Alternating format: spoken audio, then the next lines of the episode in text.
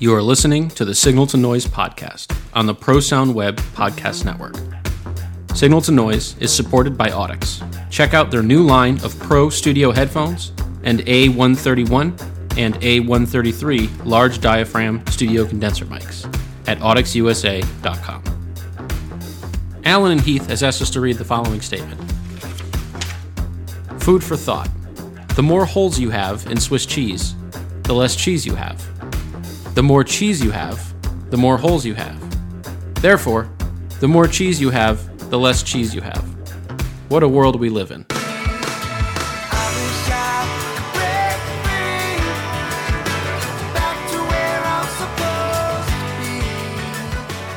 So, Chris, I have to say before we start, the first time I heard your name, I had a mild panic attack. Uh-oh. Because... he does that. He makes our heart flutter, too. Yeah, I know. So my best friend growing up in Melvindale, Michigan, just outside of Detroit, lived right across the street from me. He was a year older. His name was Chris Leonard. Nice. And he was just a wanton bastard. He was constantly beating up on me. Like every 3 months, I'd be like running home crying because he had jumped me and like beat the hell out of me. And this went on for years. And my mom and dad were like, "Why do you keep hanging out with this kid?" He's like, "Well, he's my best friend. He lives right across the street. We hang out all the time." And this went all the way through high school.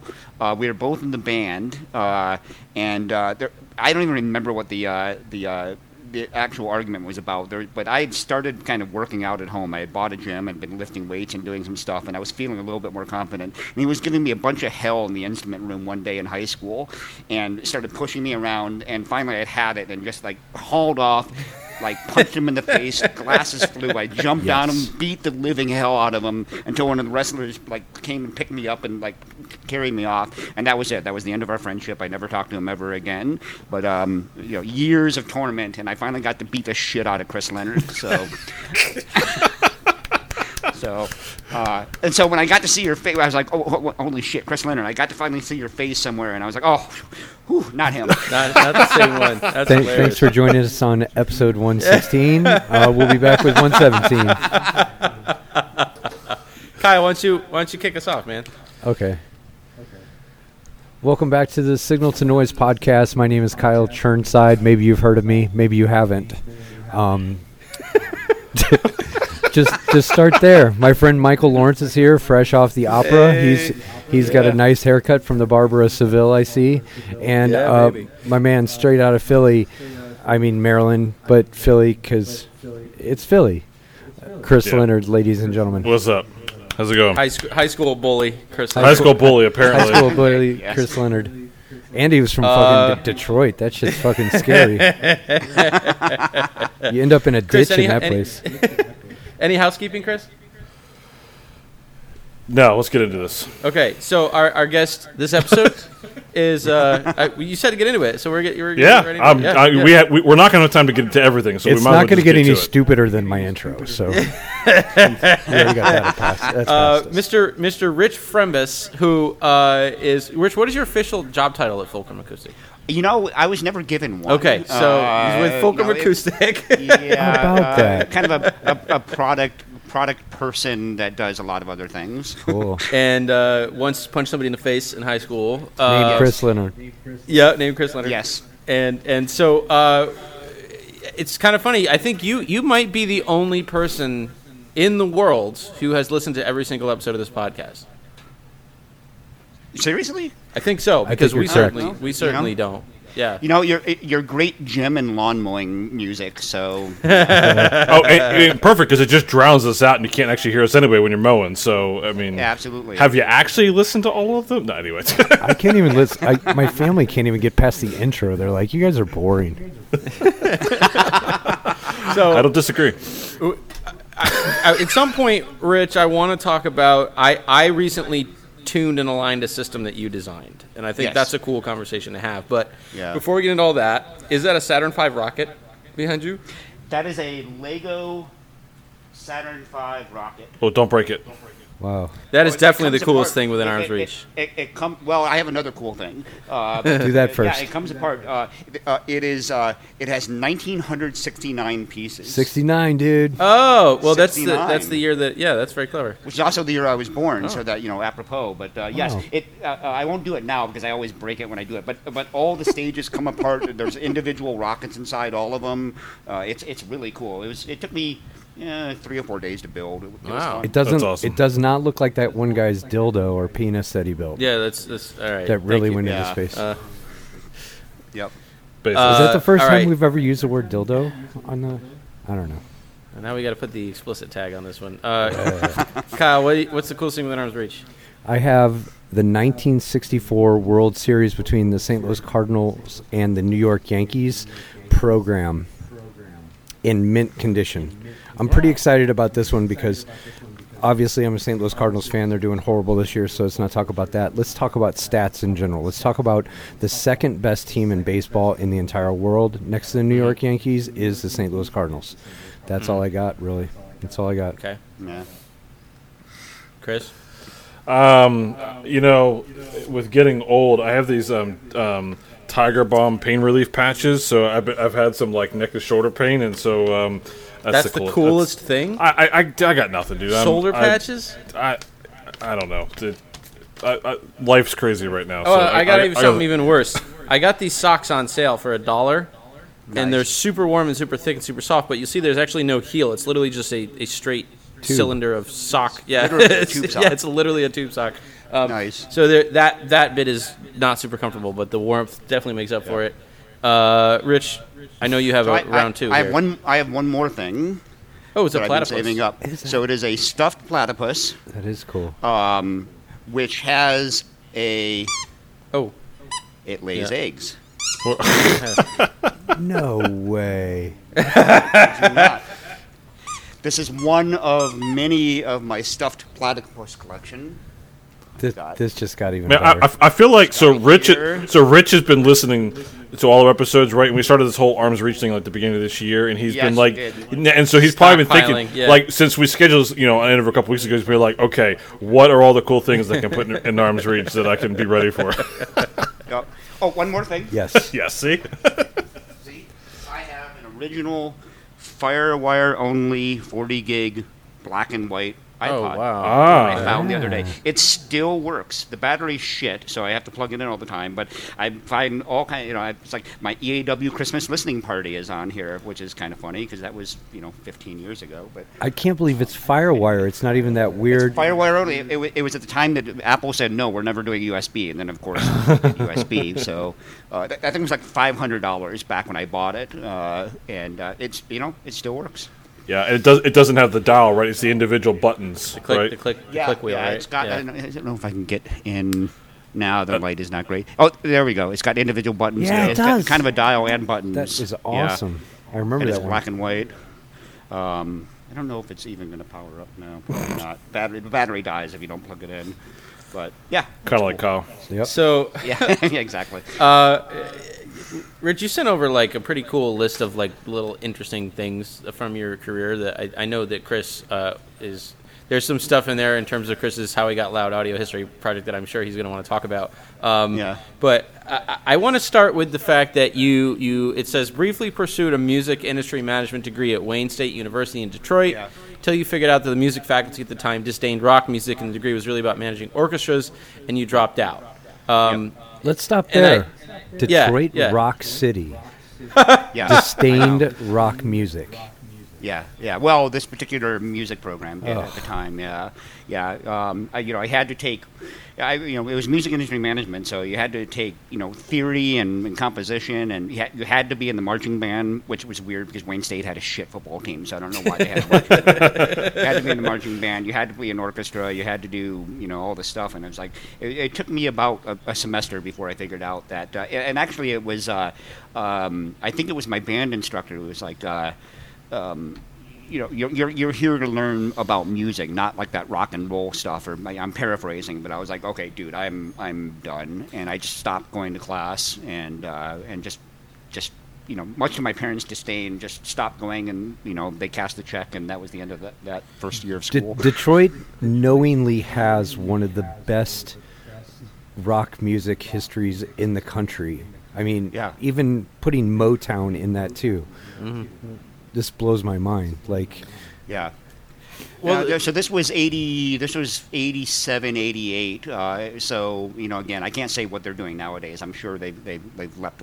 They're all dead. But, they're all dead. At that particular era, yeah. Well, the thing that I wanted to just, the reason I wanted to mention it, because we have a lot of listeners who are sort of at that point in their careers where they're like, you know, what program should I go to? And we did an episode on this like a long time ago, back a long time ago, about should you go to college for audio. And I think just the point that I wanted to mention is it's a huge investment, and it's something that, you know, a lot of us that have gone to college are still paying for, you know, decades later. And so if you're going to make that investment, make it into something that is working for you and that is comfortable for you and that you're enjoying and you're getting your value out of it. If you absolutely hate it, then, yeah, I mean, there's no shame in going, this is not for me, and I'm not going to continue to dump money into this if it's not. This is not what I wanted. And so I think, you know, that's a legitimate thing to think about for a lot of people. And so I would just encourage people to just be honest with yourself about if you're making that type of investment, make sure it's something that you want to invest in. Yeah, absolutely.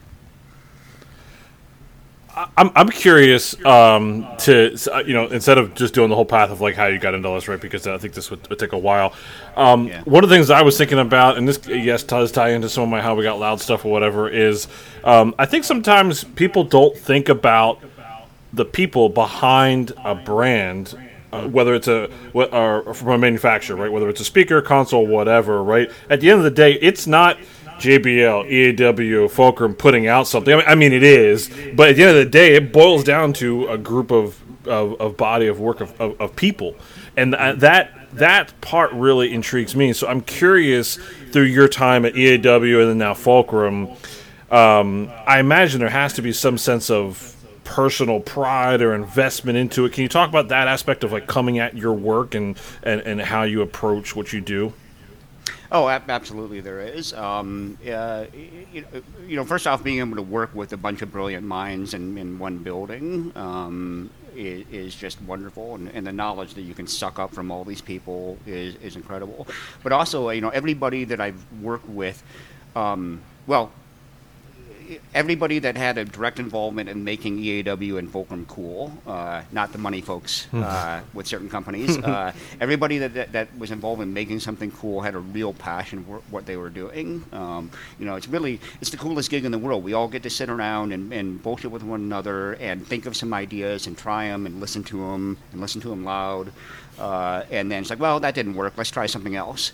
And then finally, everybody gets around and scratches their chin and is like, yes, that's it. Sell it. And so it's, you know, everybody has a tremendous investment in what the brand is doing. And that's true for EAW and Fulcrum. I'm sure that's true for the DMVs and the acoustics and, you know, all of them in the world. I mean, everybody, you know, it's just the coolest gig in the world to be able to take all the knowledge that you've gained from mixing and installing stuff and, you know, renting shitty speakers to DJs on the weekends, you know, all that stuff comes into play when you get to sit around with a cool group of folks and just make new stuff.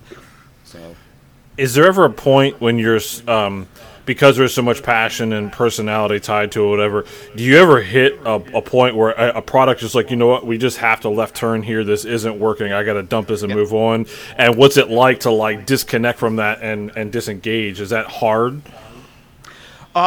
No, as a matter of fact, it's not hard. You know, one of the very first subwoofers we made here at Fulcrum was a product that was designed to fit into a space that another product had been spec'd into, and it was an attempt to make a single 18 horn-loaded sub fit into the space of another sub. And we sold it, we listened to it, and ultimately it was like, you know what, this thing sucks. It's shitty. We charge a lot of money for it, and it's not very good, and we make better stuff, so let's kill it. And we did. And there's no shame in just like recognizing that you've made a bad product and killing it. You know, the key is to try and recognize that you've made a bad product early on before you sell a bunch of it to people, you know. You know, there was a line array sub that we made too that we recognized that was just not having it, and you know, we kill it. So, that's part of the, it speaks back to the pride question too. You have to have a pride in what you're shipping. And if every time you sell something and you see the order come in, it's like, God damn, I wish I didn't have to support this thing. It's like, we don't want to do that. So we'll just kill it. I think part of what you're talking about is innovation, and sort of inherent in the process of innovating and coming up with new ideas and moving the industry forward and coming up with an original product idea. Part of that process is coming up with lousy ideas, and then meeting with the team and going, this doesn't really work. And I kind of get into a little bit of that, now that I'm sort of involved with the software development side of Smart. Like, there's this thing that sounds really great, and then someone will go, and you're like, oh, yeah, that's right, that's actually a shit idea. And so that's just part of making things better and bringing new things to the table. I want to ask a little bit about, and correct me if I'm wrong, the Gunness focusing or the TQ, kind of the idea that, hey, we're going to build the speaker the best we can build it, and then we're going to kind of kick it across the finish line with kind of onboard DSP. Is that Fulcrum pretty much pioneered that idea, right? Was that you guys were kind of the first company that was really working at that? Well, in the specific thing we were doing, that was very much a David Gunness invention. The idea of a loudspeaker manufacturer kind of coming up with some trick processing that they use to enhance their speakers. That's probably not so new. But the specific thing that we're doing with our FIR filters and the way we're correcting horn and woofer anomalies, that's definitely kind of unique to us. It's fairly easy these days. There's plenty of software out there to where you can measure an on-axis response of a loudspeaker and do a kind of an inverse transfer function and generate an FIR to make it sound really sweet at that spot. But it may go straight to hell when you go off axis. One of the secrets to what we're doing is the kind of the measurement technique and the algorithm that David came up with is we look at a 360 balloon of polar response of the loudspeaker, and there's a specific kind of averaging algorithm that he makes that's what the FIR is targeted at. So it behaves well on axis and it behaves well off axis. Sometimes we will sacrifice on axis response to make sure that the majority of the coverage area is improved. So. It's pretty, that is pretty unique to us. How many people you think skip the whole polar processing thing and just do on-axis? That's a good question. I mean, because it seems like that seems like something that is almost evident that you would have to do, especially with a line array that's going into buildings that need certain dispersion. But it seems like a lot of them on-axis, you're like, wow. But don't go sit in that seat over there. Right. Yeah. I don't know the answer to that question. I know that it's easy to do the former. It's easy to put up a mic and make an FIR and be done with it. It's much harder to do the polar acquisition and averaging, because it's not just a simple matter of averaging a bunch of curves. Because phase comes into play too. So you have to figure out what's the proper averaging equation. What positions around the balloon do you actually use as your target curve. There's a bunch of kind of putting boxes together, that how many boxes are together, what's the that's a super challenge, because there's no modeling program out there, including ours, that really does a good job of estimating what the baffling effect is going to be of another loudspeaker. So that's where it comes down to. You improve the response as much as you can for a single speaker, and then you have to go out in the field and just measure a bunch of things together to see what effect that has. So, that's where you cross over from the modeling world into the real world and then make judgments. That's interesting that we're at a point in technology that we still can't model multiple cabinets together like you would think. The tools are out there. Things like COMSOL, finite element analysis type stuff. You can start to put in baffles and barriers and see how wavelengths work around an enclosure. But it's extraordinarily expensive for folks like us. I mean, we use specifically COMSOL for our passive cardioid technology. That's all modeled in FEA. That's cool. And to try and figure out, what the wavelengths are like around the baffle and what the porting needs to be and what the resistance needs to be. But, that's a $14,000 seat. I mean, very few folks are going to go out and like learn, buy that software, learn how to use it, learn how to apply it to a loudspeaker array, and then make guesstimates. It's a lot cheaper and easier to just go out and put a mic on a rig and measure it. Yeah.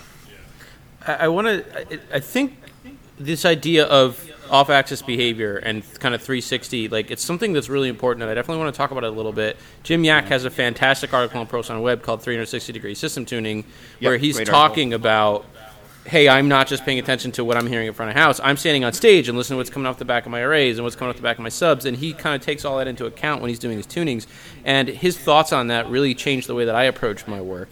And so I recently did an arena system that you guys designed. I think it was your design personally.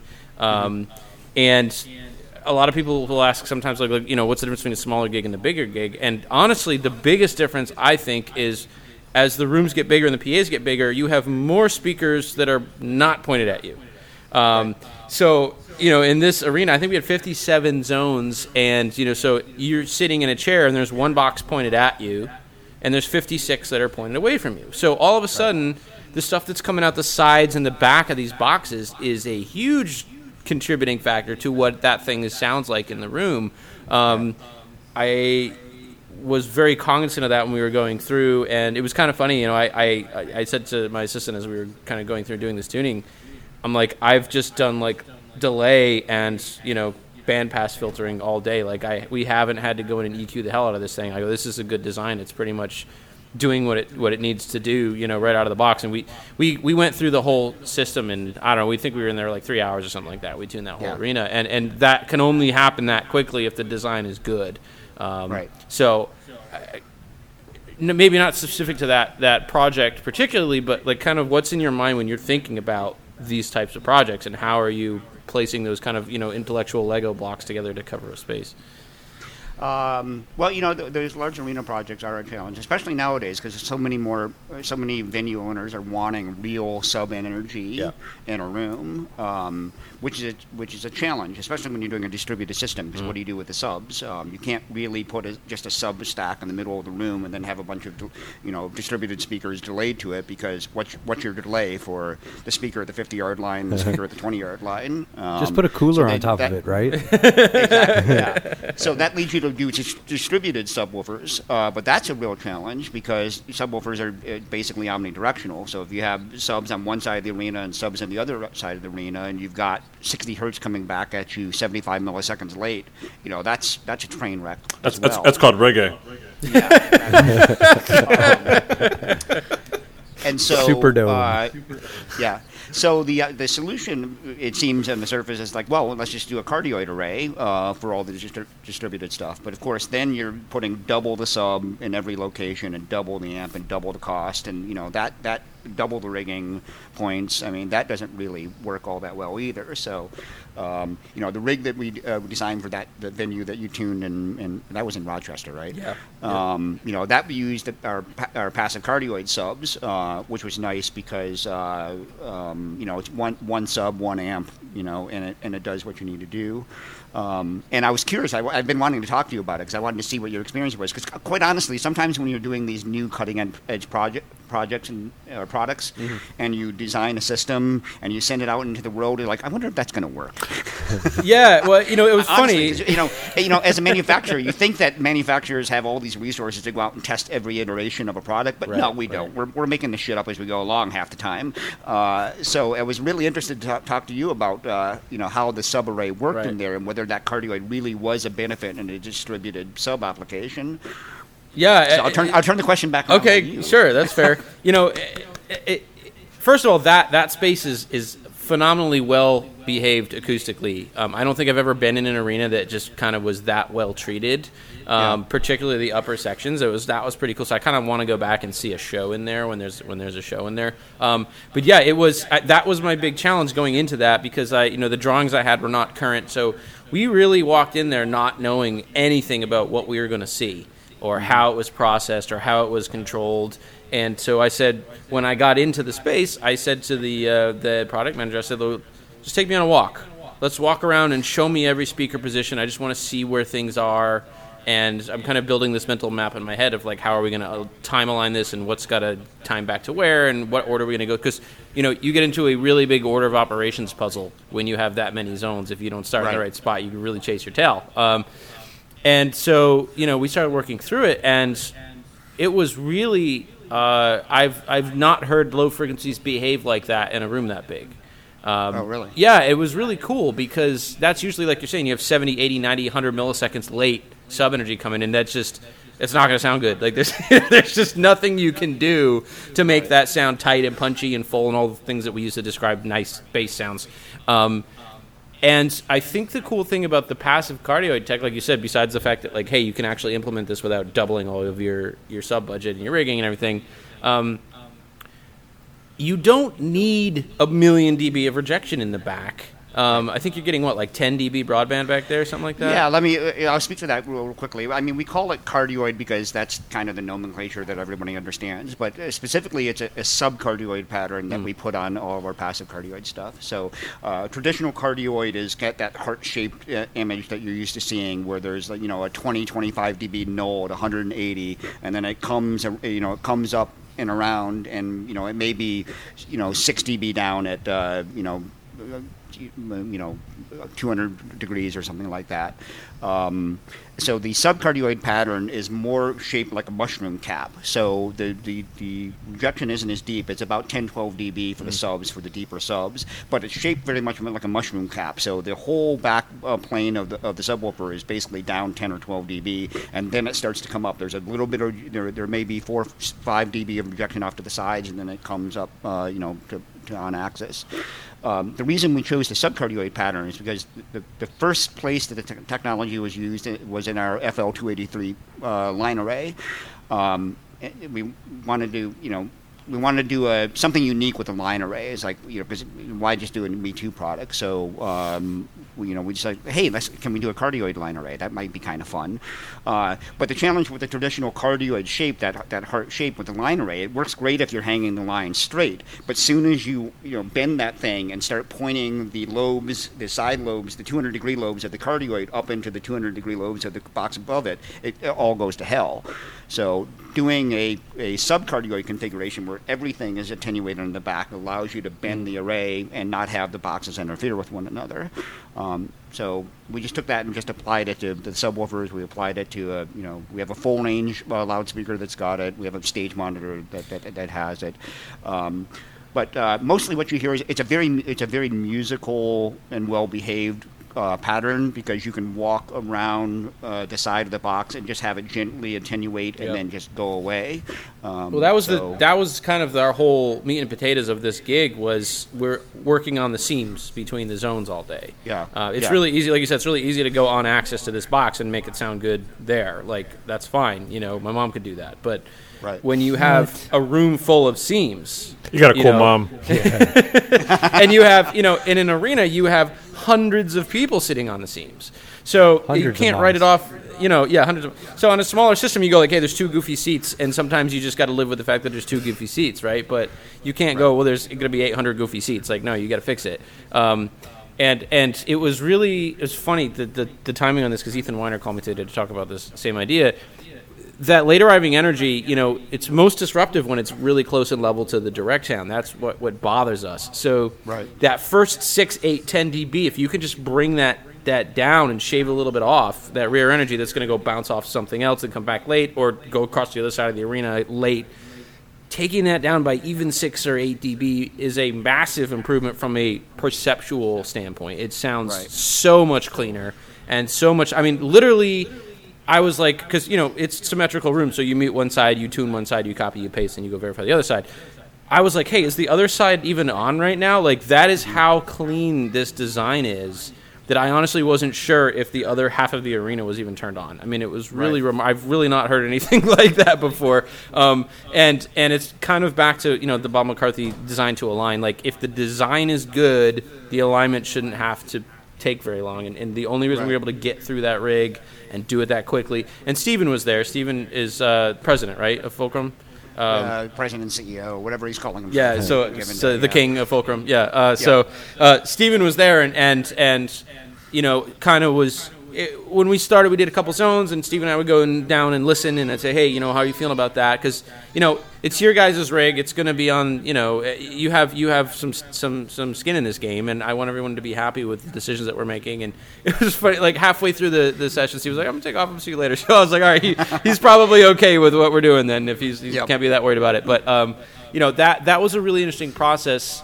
And the only other thing I want to say about it is I really appreciated having someone from the manufacturer there when I was going through this process.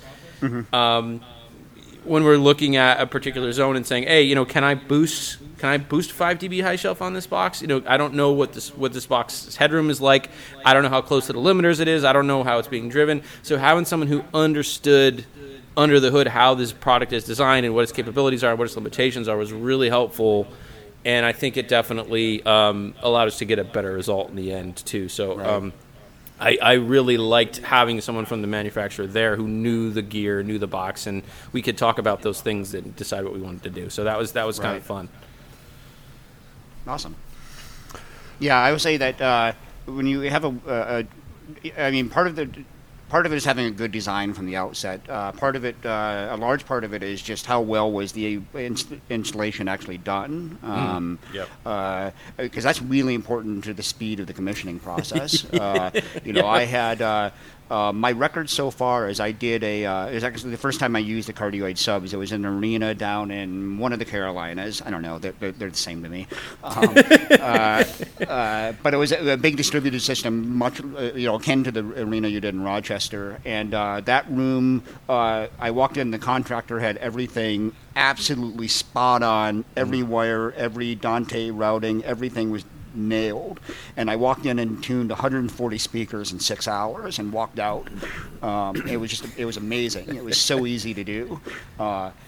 In contrast, Jamie Anderson and Chris and I did a local venue here recently that you're probably aware of, where they had budgeted 2 days of tuning, and we spent 2 days chasing polarity issues. So, that was ultimately that ended up being a great project, but it was a challenge for the first couple of days, and it really slowed things down. So, kudos to contractors or even live event people that can just have their rig working out of the box.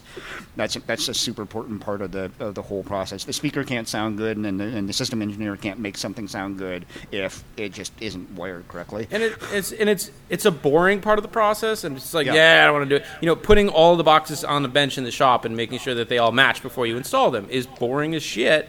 Yep. But it's really important, because if you get it up in the air and then you decide something's blown out, that's not good. And that was kind of the thing, is like we were walking around like, oh, that guy's out of polarity. You could just hear it. And someone's got to go up in the ceiling now and rewire stuff, And so we're like, all right, well, let's go do this other zone and come back to it. So those are the things that the verification stuff, the polarity and the aiming, in an arena, if you're 5 degrees off on your aim, you're missing 100 people. So, those little things are where you get stuck and where you slow down on this. So, yeah, I agree with that 100%. Kyle, you look like you're just kind of soaking all this in, man. I am kind of soaking it all in. It's cool to me. I mean, one of my questions would be whether it was EAW, Fulcrum, or another project, what was like your passion project that you were like, oh, this is going to change the way I do things from this product on? Like, when did you have that moment? What product were you on where you're like, I get it? That's a good question. I don't know if I can specifically answer that. Was it the sub you scrapped? No, I'm just I don't know if it was specifically. I don't know if I can specifically answer your question, but I can tell you the one that made me smile the most, and it really didn't affect anything going forward, but it was just the most fun project, and that was early on in our time. We did an EDM dance club at Aria Hotel in Vegas. Been there. It was called. Couple times. I can't remember the name of the club now. It was a 30 by 50 foot dance floor, and we installed. It was 6. The 4-inch cabs were 6. There were double 12 horn loads with a 4-inch compression driver. And there were 10 dual 21 subs in the concrete bunker under the DJ booth. Yeah. So this is for a 30 by 50 foot dance floor. The poo maker. Yeah. And it was a really, and then there was like 15 zones of audio in this club. So it was kind of fun because we made the dance floor time zero. And then starting at where you walked into the entrance, that was time 120 milliseconds or whatever it was. And we just delayed like whole chunks of zones because that's all you have. You may have 8 speakers in a zone, so you can't set one delay time, but you create this image where you walk in and the timing of the whole system kind of leads you to the dance floor. So that was kind of fun. It was an experiment when we got there. But then when you walk down to the dance floor, the system was so concentrated that it was like the zone of death down there. So tuning a system that can do 140 C-weighted is kind of an interesting challenge, but we discovered how to do it. The way you make a dance club system like that work is that you do a 25 dB haystack on the subs, and then from like 2 or 3K up, you just sand that whole thing off. So 8K is like 10 dB lower than 4K is. Then when you turn that thing up to 140 C, your eyeballs are wiggling, your stomach is churning, you want to poop, but 8K isn't killing you. 8K is still at like 105. I mean, it's loud, but you can make a system like that wiggle your eyeballs at crazy levels, but you have to do the weirdest tuning you've ever seen in your life. It wouldn't work on anything other than that one specific system. You know, there's no way you could like bring James Taylor in and have him going. That was probably my most fun. It's cool that you say that because I think a lot of speaker manufacturers have fun in Vegas with their designs at those clubs. They really do. I got to work freelance at a ton of them where they did plug a band into them or did plug a live act into it. It was awful. But then when the music came on and it was Tiesto or the guy who smashes cakes or whatever, it was insane. Like, and that's what they all want. Like, they want it to wiggle your eyes and make your stomach hurt. Like, right. And if not, they'll go to another venue down the street that does. Like, I think it's so cool and innovative that people take Vegas and those clubs like that serious. And for an engineer, sound guy, audio tech, whatever, walking into those venues is annoying because you can't escape it anywhere. There's nowhere that you can go to escape the sound. It's like sitting down at the restaurant and you look behind you and there's like a PV SP2 pointed at your head. Like, but I have seen some of the coolest designs and manufacturers put in like special things that they would never do anywhere else but Vegas clubs, and that's awesome. Yep. I'm curious, jumping back into your career a little bit. So, so in '99, you got the call from EAW, and the description you gave us is that basically you tried to tell them all the reasons why you shouldn't get hired, and they still offered you a job, offered you more money than you were asking for, and so forth. Before that, you had been doing some mixing work and whatnot, and obviously this was your first kind of foray into a manufacturer. I'm curious. Couple things would be like, one, were you sure of that right away, or when did you go, okay, yep, I foresee now my career in manufacturing as opposed to, to mixing? We'll start there. So when did you was there a moment where you were like, yep, this is clicking, this is definitely where I'm staying and progressing? It probably took about a year or so. It was a strange move. I traveled a lot of the country before then, but I'd never been to New England before, so I had no friends, no family here, so it was a giant leap, and it was kind of scary. I was a big fish in a small pond in Lansing in terms of the knowledge and what I was helping folks do, and jumping into a big manufacturer was scary.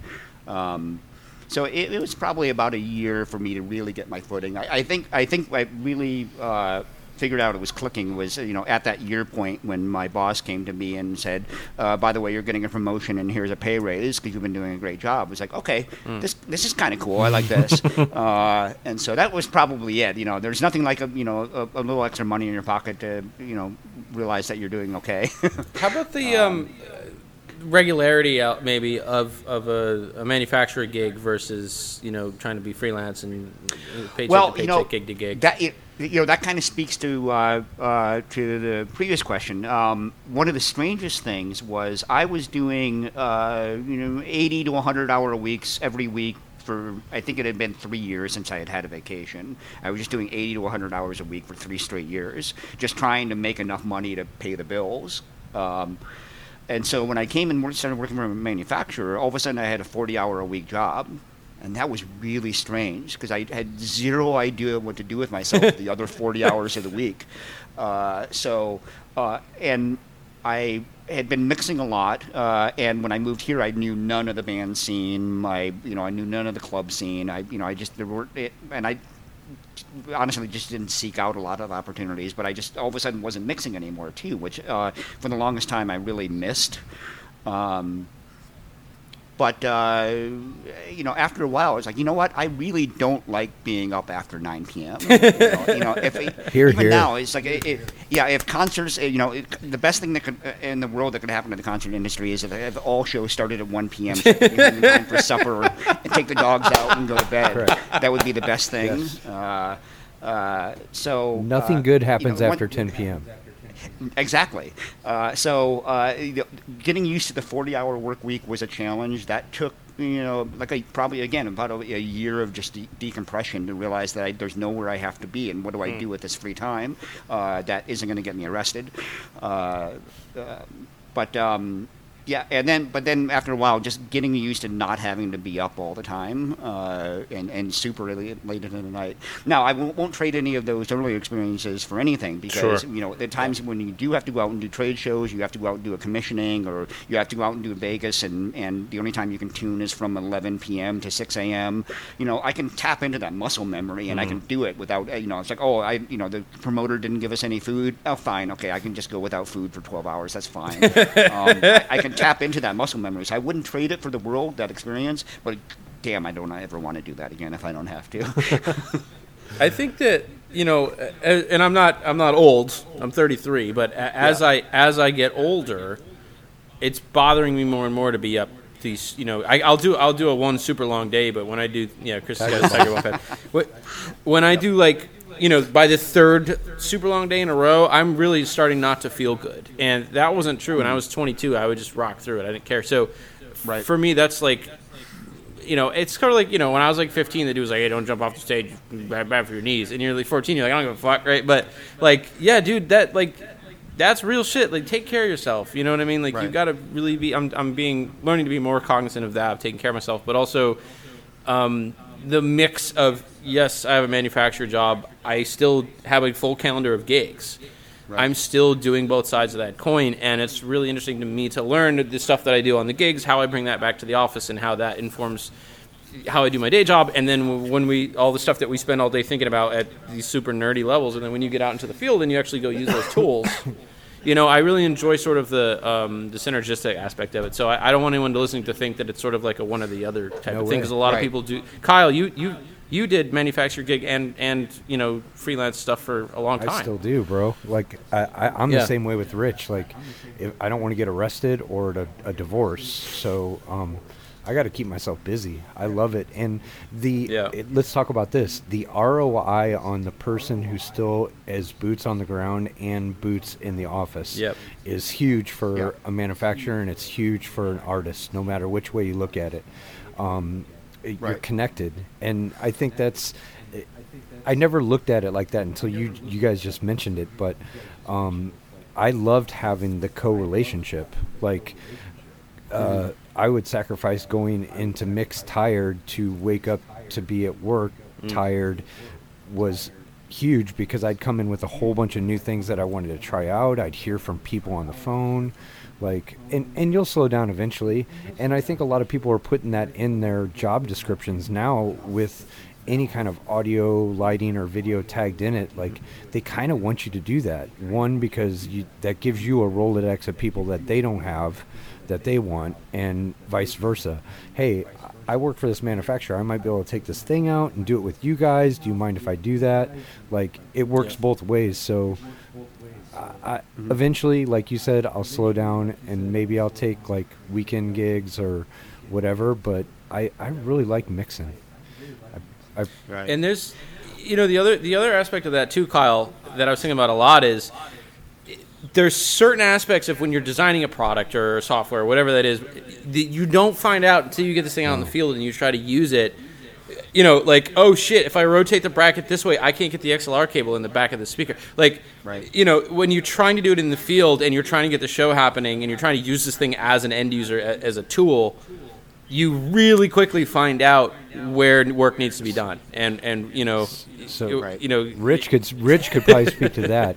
The list of product things that the product needs that comes from someone who uses it, like, is endless. Like when we were doing consoles and console design and software updates, even with your guys' software, with the smart stuff or any kind of measurements things, you like the list of things that people would ask for that you had to kind of filter through and go, okay, why do you want that? What is the application for that? And the only way they were going to try is to put it out with someone who developed these questions, and that's where the ROI is. Like, I love being a guinea pig if I'm cool with the product and I know I can get help when I need it. It's not going to make a show fail. Like it's empowering to the user at that point, and then you're building this whole thing. It's like you have a self-marketing plan for the company that you work for because you're out there promoting the product and using it and developing. Like, that's huge because, Rich, how many people have been hired that have never flown a PA? I mean, there's sales dudes out there that are selling PAs that have never physically used a chain hoist. Right, yeah. It's amazing. Yeah, definitely. Being able, I miss the days of mixing, but one of the things I've discovered being here, one of my favorite things to do with Fulcrum is actually going out and commissioning systems. You know, I'd never dreamed of being a system engineer back in my mixing days, but now that I've been doing it more and more, and under the tutelage of Jamie and company, it's just my favorite thing to do. I just want to go out, tune the systems, because again, to your point, Kyle, when you go out and commission it, and you see what the speaker is doing and see what it isn't doing, and things that can be improved, and you work with the client and talk about what's going on, you can go back to the factory and go, you know what, we need to work on this little bit, or I need to change this setting, or I need to this bracket, and it's funny because in the early days we designed we designed a set of yoke brackets that when you twisted the speaker around a certain way, the NL4 wouldn't fit in it. and I actually ended up making an entire series of drawings for all of our brackets where I showed the angle limitations of the speaker with the NL4 on it and published those so that people would know. Eventually we redesigned the brackets, and now everything, that whole problem is fixed. But I ended up making, I spent a week making a dozen drawings showing how the bracket doesn't work in these certain areas. It's like, oh God, this is so embarrassing. But it kept you employed. So, getting out in the field or talking with the customer is a really important aspect of things. There are products on the market that I know for certain the person who developed this product did not go take it to a show and mix a show on it and set it up. Because I'm like, you would not have made these decisions if you actually tried to use this thing in the moment. And it's really, really obvious. And Kyle, I'm like you. I mean, like, Avantis is a pretty new platform. The software is, they're only a couple of revisions in. So, any software, there's stuff that they're still tweaking and improving.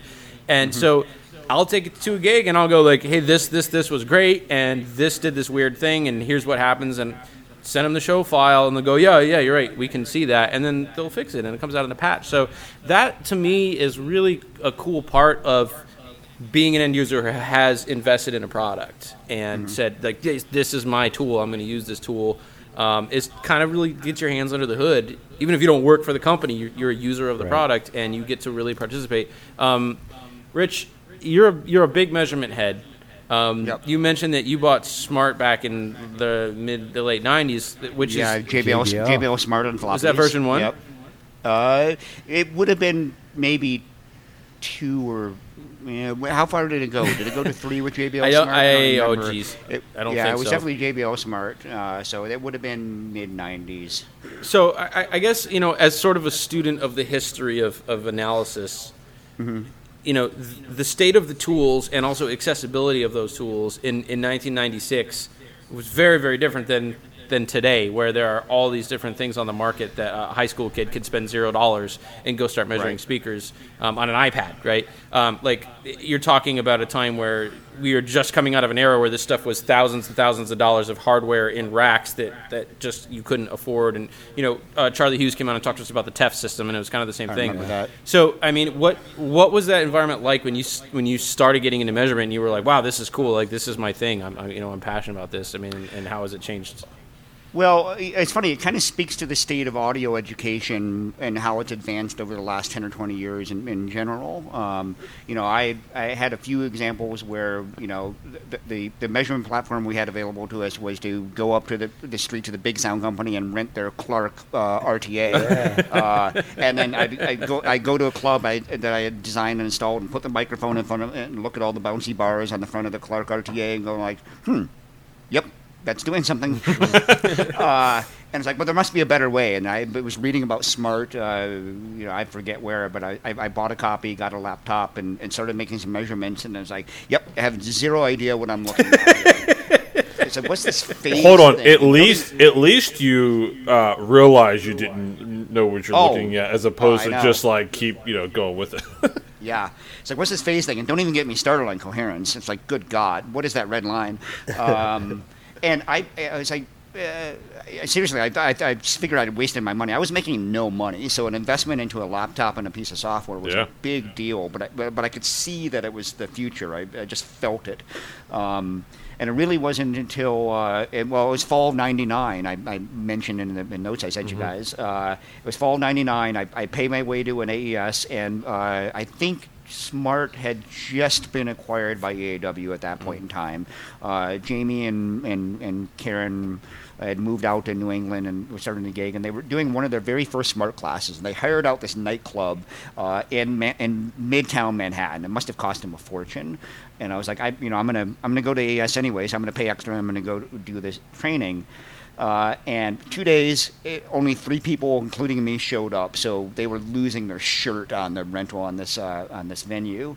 And the 2 other folks I was with had never read the manual, so they spent the entire 2 days like talking about how to actually operate the software. And I'm there trying to learn how to read the phase trace, and nothing. And it was in the beginning it was kind of a miserable experience, but. There was a point where we were going to go, we were hopping in cabs and we were going to go up across town to go see Sam Berkow's new facility, funny enough. And Jamie put the other 2 guys in a cab by themselves, and he hopped in the cab with me. And he's like, okay, what do you need to know? I'm like, how's this phase thing work? And he rips out his notebook in the back of the cab and you know, driving across Manhattan. It's like, okay, here's, when it points down, it does this, and when it points up, and it does this, and it does, and I'm like, you are my hero. I just learned something. I'm going to forget it tomorrow, but at least I have a basis for learning. And it was a couple months later, I ran into him in the hall at EAW when I was coming out to interview. But my kind of a long way of saying that it was education. It was really the most important thing. That's what's really changed in the industry. When I started off, there was nobody taught me how to read an RTA and all the bad stuff it does. Nobody taught me how to use this new FFT thing. So the amount of education that's going on nowadays, both just like direct. Places like SynodCon, places like all the manufacturer education that's going on, and frankly, even things like this podcast. I mean, I don't mix anymore, but I feel in touch with what's going on in the industry just by listening to 113 episodes of this podcast. That's a big change. I've taken. I had the luxury with EAW owning Smart at the time and my working there. I've taken probably a dozen Smart classes because I just could I could walk upstairs and walk into them and sit down. And I've taken probably a dozen of them, and I learn something new every single time I go to a class. You can never stop learning about how to use a tool like that. The funny thing about that is, and we say this all the time to students, is, hey, this is the worst way to learn this. Take 3 8-hour days. is the worst way to learn something.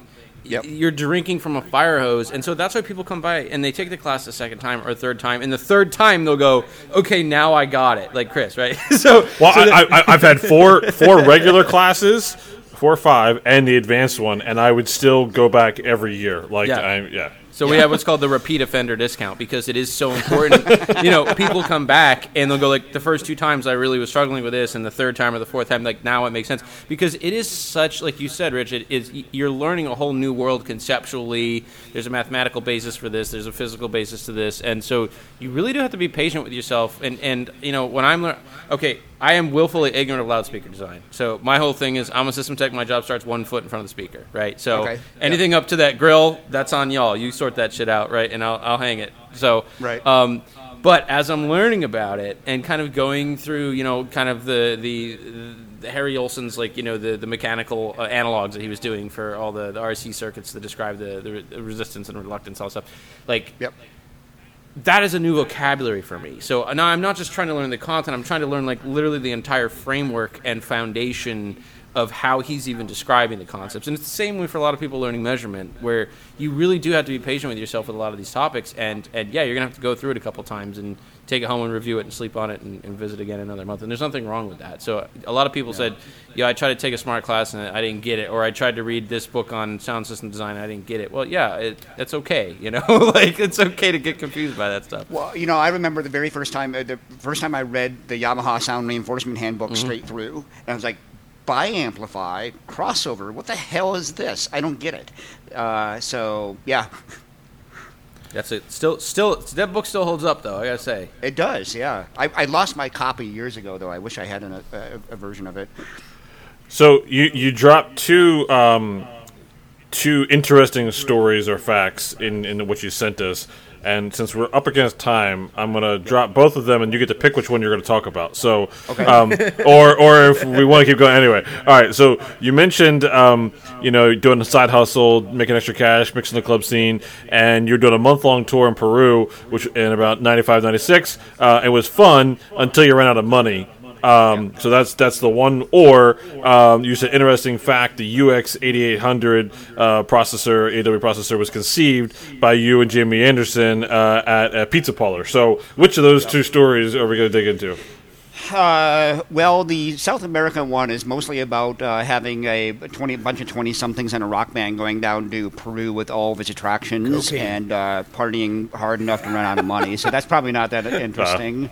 Plus pizza. I mean, you had me at pizza, honestly. Yeah, pizza. The UX800 was an interesting one because, you know, Dave Gunnis, you know, did what became Gunnis Focusing for the line of powered speakers, the NT series, and you know they were kind of fun stuff, but they were kind of expensive and they were new, and you know we didn't frankly sell a whole lot of them. But that technology went into what became the UX8800 processor, in which you know EAW is still using some form of Gunnis Focusing from that processor. Then it was fun. Jamie and I were at that point were both tasked as being product managers at EAW by that point in our careers, and so you know ran up the street, you know got a slice of crap pizza, and it's like okay, you know, as a system engineer, you know, how would we like a processor to work? Say well, it's going to be a 4x8 because that kind of fits into one rack space, and it needs to do these things, and we want to be able to you know tune here and put the processing here and this and that. And we came up with this really cool design for a unit that would have just been kick-ass. You know, it got up to the higher-ups, and one of the first. I won't name names, but one of the first things that somebody said was, you know, we can't put all these features into this thing because we're never going to sell our DSP amplifiers. It's like we don't have any DSP amplifiers. It's like we're going to have them. It's like no. It's like oh, Jamie and I were bashing our heads against the wall. But the UX8800 as it was originally designed was going to be the world's most kick-ass like system engineer tuning processor ever, and it ended up being something that was. Less than that by the time they're still pretty cool though, I have to say. We got a couple at the office, and if you find them for sale, they're expensive. Like people still want these things. Oh, I have one. I'll sell it. Oh, I have it here. I have it up the street. It's got a broken knob, but I know how to make the little inside part wiggle and do something. Reverb has one listed because I looked this up. Reverb has a list for $2,100 right now. Yeah. So that's what I'm saying. I mean, that's what year was that, Rich? Oh, gosh, that was, let me see, I came here in 2009, so that would have been 2006, I want to say, give or take, plus or minus a year. Yeah, so, I mean, that's the fact that that's still, you know, I mean, I still see people using them, like, in not in the B-Rig, you know, like, they're cool. Well, the key was going back and remeasuring all the product and developing focusing settings for things like KF300s and 650s and 850s. You know, the difference of a KF650 with and without the focusing is just night and day. So it really it reinvigorated a lot of rigs that people had invested in and were trying to make last for a couple more years. So it really was a great product. Well, the funny thing, because we use one in our classes sometimes, and Jamie, he's never elaborated on this, but he always says this was invented by a genius. He always says that's as far as he's gone with it. Nice. I do want to say you do alluded to what we said earlier, the whole people personality behind a product. The fact that Gunna's Dave has his name behind something that it's not the EAW steering, it's the Gunna's steering. You know what I mean? Like, I love the personal attachment to investment into our products in the industry. Yep. At MSI, this guy Brian Bednar, who's been there a while now, he's been designing some of the proprietary boxes. Believe it or not, they still make some proprietary boxes, and he's got the BB22 or BB21, whatever it is. It's like the Brian Bednar 21, the 21-inch sub, you know. Or like there's some other boxes he made. Again, it's his initials in front of it, BB. And like I love that, like. Fingerprint the whatever that you know. Anyway, what if there was a Lawrence taco? Could you try that if it was on the menu? Michael Lawrence taco. I would try that. Sweet. And I will say before we wrap up, first of all, hey, let's shout out again. We're going to be at the Church Facilities Expo, CFX, this September. I think it's 2021 and 22 or 22, 23, something like that. We're going to be there all week. In Dallas. We're going to be there hanging out. Chris and Kyle are going to be the MCs of a loudspeaker demo. And I'm going to be running the console. Allen Heath is sending an Avantis, and there are, I believe, 6 different loudspeaker manufacturers signed up. It's really fun. If you haven't been to one, we play the same music. We go all the way around, so you get to hear all these different PAs. Rich, you guys should throw in on that, man. You guys should. We've done it in the past. Okay, so it's a good time. But it's way better now. We're hosting it, dude. Come on. Yeah. Well, I'll have to reconsider that. So come on out and see us. We're really looking forward to seeing everybody. If you hit us up on Facebook or in our Discord, or you can go to the CFX website. We can give you a code so you can register for free and get a show pass badge free. And Rich is in our Signal and Noise podcast Discord. So if you like this episode, you like some of the stuff that Rich is talking about, come on by the Discord and talk to him there as well. Chris, you look like you got something you want to say. Yeah, I mean, come on. So Rich has listened to every episode, so he knows. Oh, that's right. He knows what's going to happen here. Yeah. So he better have been prepared. I'm just saying. I almost forgot. What if he already submitted it? That would be even better. He's like, I'll take it from here, Chris. Thanks. Yeah. All right, Rich. So you know it's coming. Just run this shit. Please, we need help. Yeah, so, if you could define your legacy or how you'd want to be known, as someone who has influenced so much in the speaker market, or maybe that's not what you want. Anyway, I don't want to put words in your mouth. So, again, how would you want to define your legacy? You're out of order. It's supposed to be the food question. Yeah. See? Oh, well, Michael dropped the ball. Shit, I that's my fault. I went with mine, so, but it sounds like Rich is prepared for food, too. He's totally prepared. Okay, I'll do the legacy thing first. Thanks for sticking with the program. Yeah. Actually, everyone already turned the podcast off because he started going to ads for like where we're going and stuff. Like, the podcast is done. Yeah, they're like, turn it off. Anyway, I can say dildo again. You know, I knew the legacy question was coming, and I've thought about it for a while. There's the stock answers. I love helping people.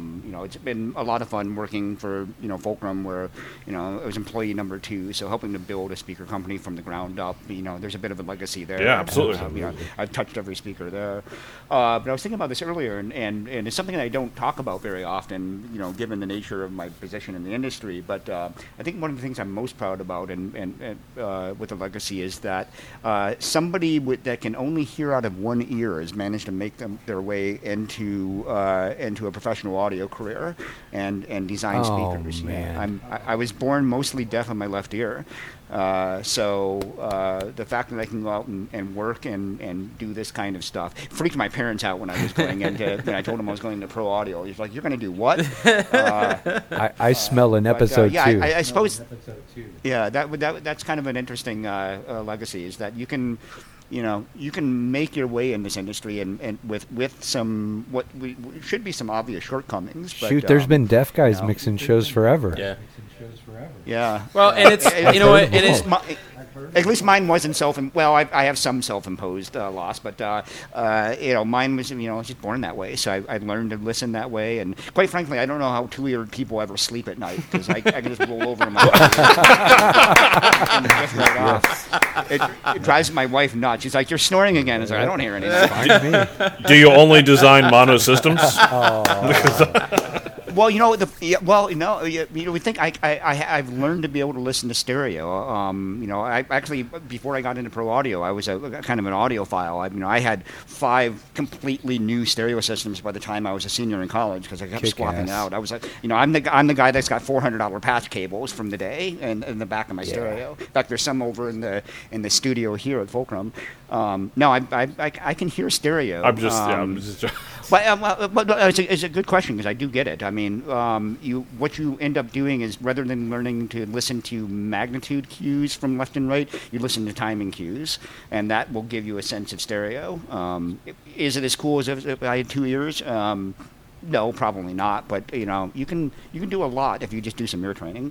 So that would be that's a legacy that awesome. I haven't really very few people know about. I think you touched on the one thing Chris Leonard always wants to hear, and that is bringing out the passion that you have for this thing, audio, whether it's music got you into it, listening got you into it, or it not being able to hear a little bit out of one ear didn't stop you from getting into it, and that's right, the passion that this whole podcast is built upon.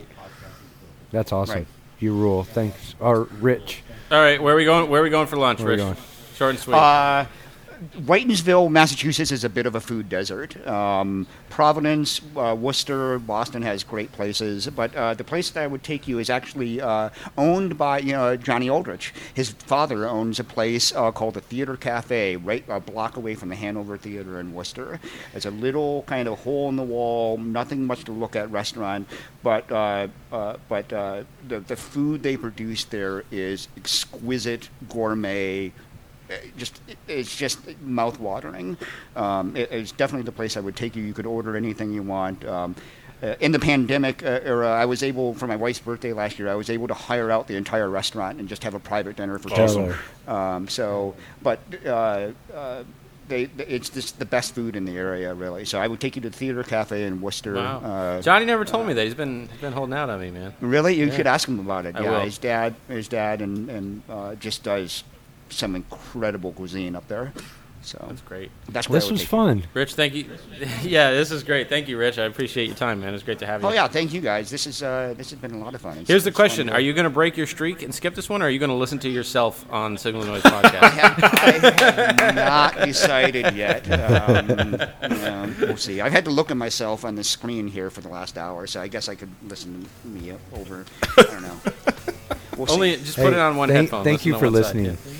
But that's all he can. Yeah, thanks, Rich. We appreciate it. Thank you. Thanks, guys. Hit the button, Chris. Yeah.